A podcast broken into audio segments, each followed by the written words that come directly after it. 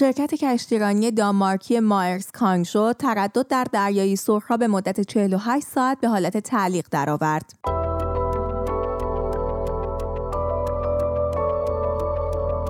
سلام و وقت بخیر. نیلوفر مولایی هستم. همراه شما در این برنامه از دیدگاه. این تصمیم به خاطر حملات حوسی های یمن به کشتی باری مایرس کانژو گرفته شد. این کشتی پس از آغاز به کار نیروی دریایی چند ملیتی به رهبری آمریکا برای محافظت از کشتی ها در دریای سرخ تردد در منطقه را از سر گرفته بود. همزمان حملات هوایی و زمینی اسرائیل به غزه و حملات هوایی این کشور به جنوب لبنان ادامه دارد. نیروهای دریایی آمریکا نیز در سوریه و عراق و دریای سرخ با نیروهای نیابتی جمهوری اسلامی درگیرند. در دیدگاه با حسین آقایی پژوهشگر روابط بین الملل و امور استراتژیک همراه می‌شویم تا نگاهی داشته باشیم به تحولات اخیر منطقه. جناب آقایی دیشب و امروز در دریای سرخ و در منطقه به طور کلی شاهد اتفاقها و تغییر و تحولات زیادی بودیم.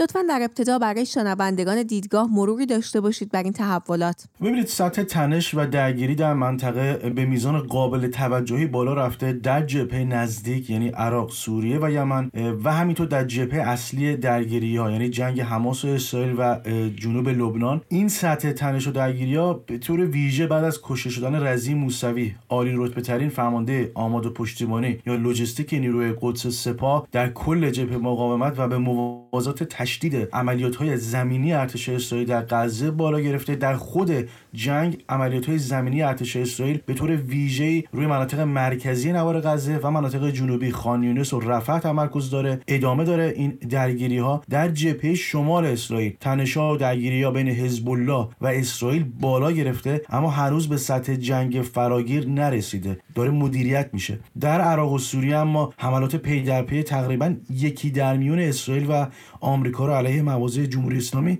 شاهد هستیم و در دریای سرخ هم شاهد تشدید تنش و درگیری از طرف ها هستیم. به رغم اینکه آمریکا ائتلاف دریایی بین‌المللی علیه ها رو ایجاد کرد در تمامی جبهه ها بنابراین بجز جبهه اصلی جنگ خود حماس و اسرائیل درگیری ها تا الان زیر آستانه جنگ تمام ایار و فراگیر هست. هنوز داره مدیریت میشه. به عقیده شما جناب آقایی تحرکات حزب الله در شمال اسرائیل به وضعیت حماس در جنگ غزه کمکی می‌کنه. آخر و عاقبت این اقدامات رو چطور پیش بینی می‌کنید؟ ممکنه به جنگ بزرگ و منطقه‌ای ختم بشه؟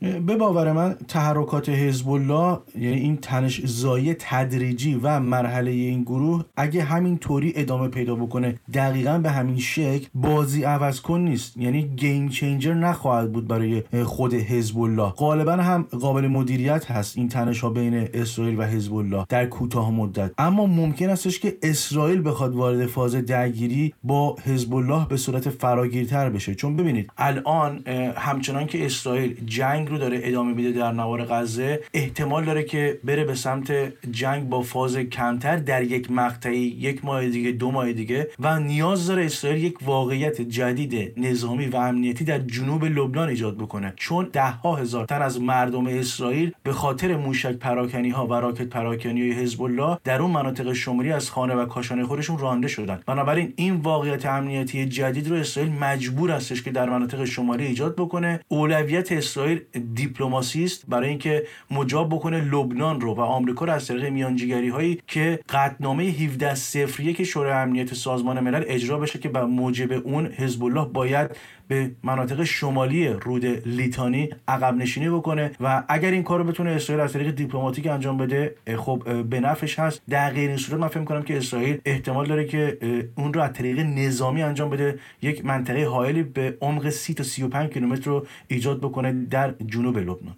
جناب آقایی تغییر و تحولات رو در بین وزرای اسرائیل چطور ارزیابی می کنید؟ آیا اسرائیل در حال سفارایی جدیدی برای اقدامات جدی تره؟ ببینید خب الان اختلاف نظر و نوعی تضارب آرا تو بین وزرای هیئت کابینه اسرائیل قطعا وجود داره شماری از وزرا خواهان این هستن که خب اسرائیل وارد جنگ با حزب الله بشه بر اساس همون مسئله که بهش اشاره کردم یک واقعیت جدید امنیتی و نظامی به وجود بیاد برای اسرائیل چون در غیر این صورت مردم اسرائیل نمی‌تونن برگردن به مناطق شمالی. ولی به نظر میاد تا الان خود نتانیاهو با این نظر به طور کامل موفق نیست. تمرکز ویژه‌ای داره حساب ویژه باز کرده روی اون اهرام دیپلماتیک و خواهان جنگ تمام ایار فعلا با حزب الله نیستش. سعی می‌کنه که جبهه جنگ رو مدیریت بکنه ولی خود نتانیاهو اشاره کرده که اگر دیپلماسی نتیجه نده ممکنه که اهرام نظامی رو در واقع به کار ببرن. بنابراین فکر می‌کنم که فعلا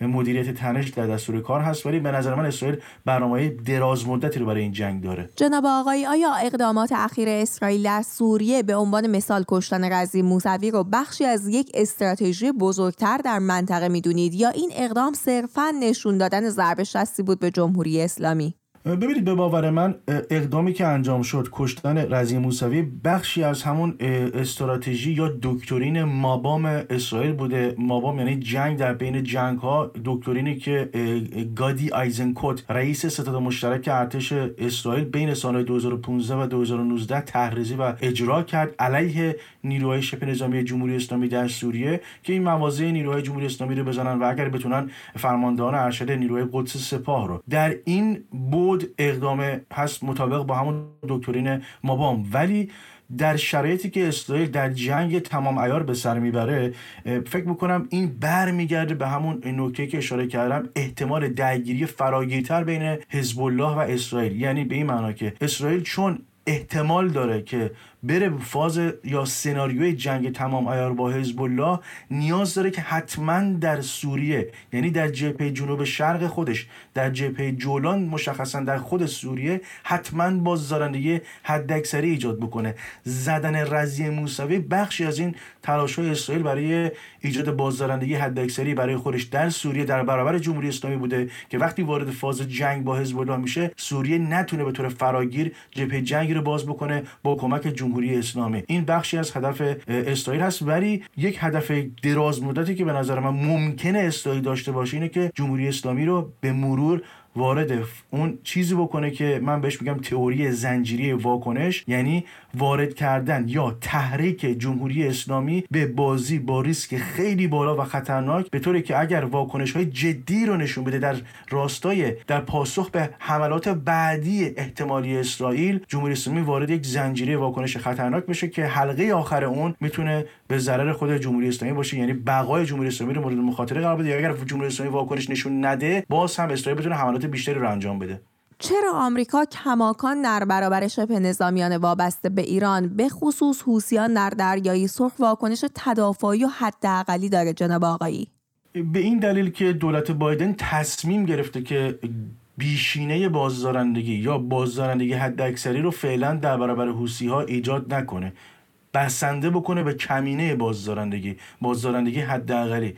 موارد نگرانی دولت بایدن هم می‌تونه این باشه که بیم اونو داره که اگر بخواد بره به سمت یک بازدارندگی حد اکثری تثبیت بکنه اونو ممکنه که جبهه جنگ فراگیری باز بشه در منطقه نتونه مدیریت بکنه. بیم اونو داره که جمهوری اسلامی از کارت اتمی استفاده بکنه. و این احتمال رو هم می‌بینه که مبادا به خاطر این اقدامش توافق آتشبس نصف و نیمه که بین روسیا و عربستان وجود داره و مذاکراتی که برای دستیابی به یک آتشبس دائمی بین حوسی ها و عربستان در جریان هست اون از بین بره. یا اینکه نه با این کارش اتفاقا باعث همون فعالسازی زنجیره واکنشی بشه که من بهش اشاره کردم.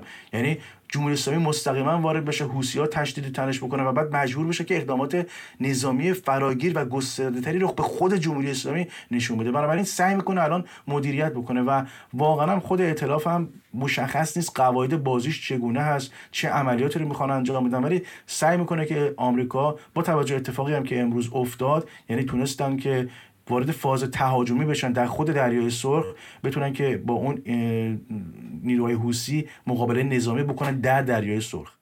جناب آقایی آیا مقامات اسرائیلی پیش بینی می‌کردن جنگ در غزه این همه طول بکشه؟ پیش بینی شما از حدود گسترش این جنگ و نتایج اون چیه؟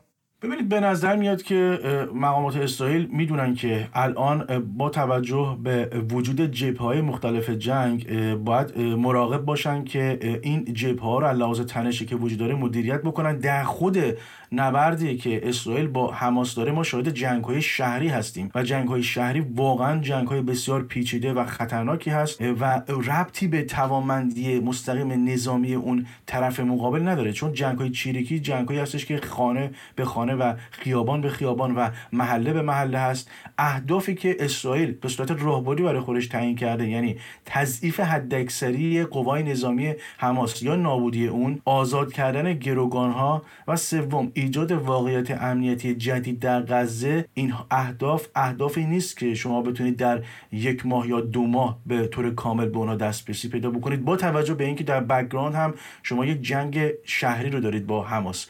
بنابراین به نظر من اسرائیل نبردی رو داره که طولانی است. بر اساس یک جدول زمانی خواهد بود چند مرحله احتمالا خواهد بود با یک سری اهداف کوتاه مدت و دراز مدت. در کوتاه مدت سعی می‌کنه که اسرائیل اون گردان های عزالدین قسام رو تضعیف حداکثری بکنه و یا از بین ببره تا الان تونسته 10 تا 15 تا از 24 گردان عزالدین قسام رو تضعیف بکنه. کار سختی اسرائیل واقع بین باشیم. پیش رو داره. چالش های بسیار بسیار بزرگ و خطرناکی رو پیش رو داره. ولی این نبرد نبردی طولانی احتمالا خواهد بود و شما دقت داشته باشید. حتی اگر اسرائیل حماس رو هم بتونه لازم قوای نظامی تضعیف بکنه و یا حتی از بین ببره باز هم اسرائیل با مجموعی از تهدیدهای ترکیبی رو بروز از شمال با حزب الله با نیروهای نیابتی جمهوری اسلامی در عراق سوریه و یمن و خود جمهوری اسلامی. بنابراین حماس یک تکه از پازل تهدیدهای ترکیبی است که اسرائیل باش رو و به باور من این احتمال وجود داره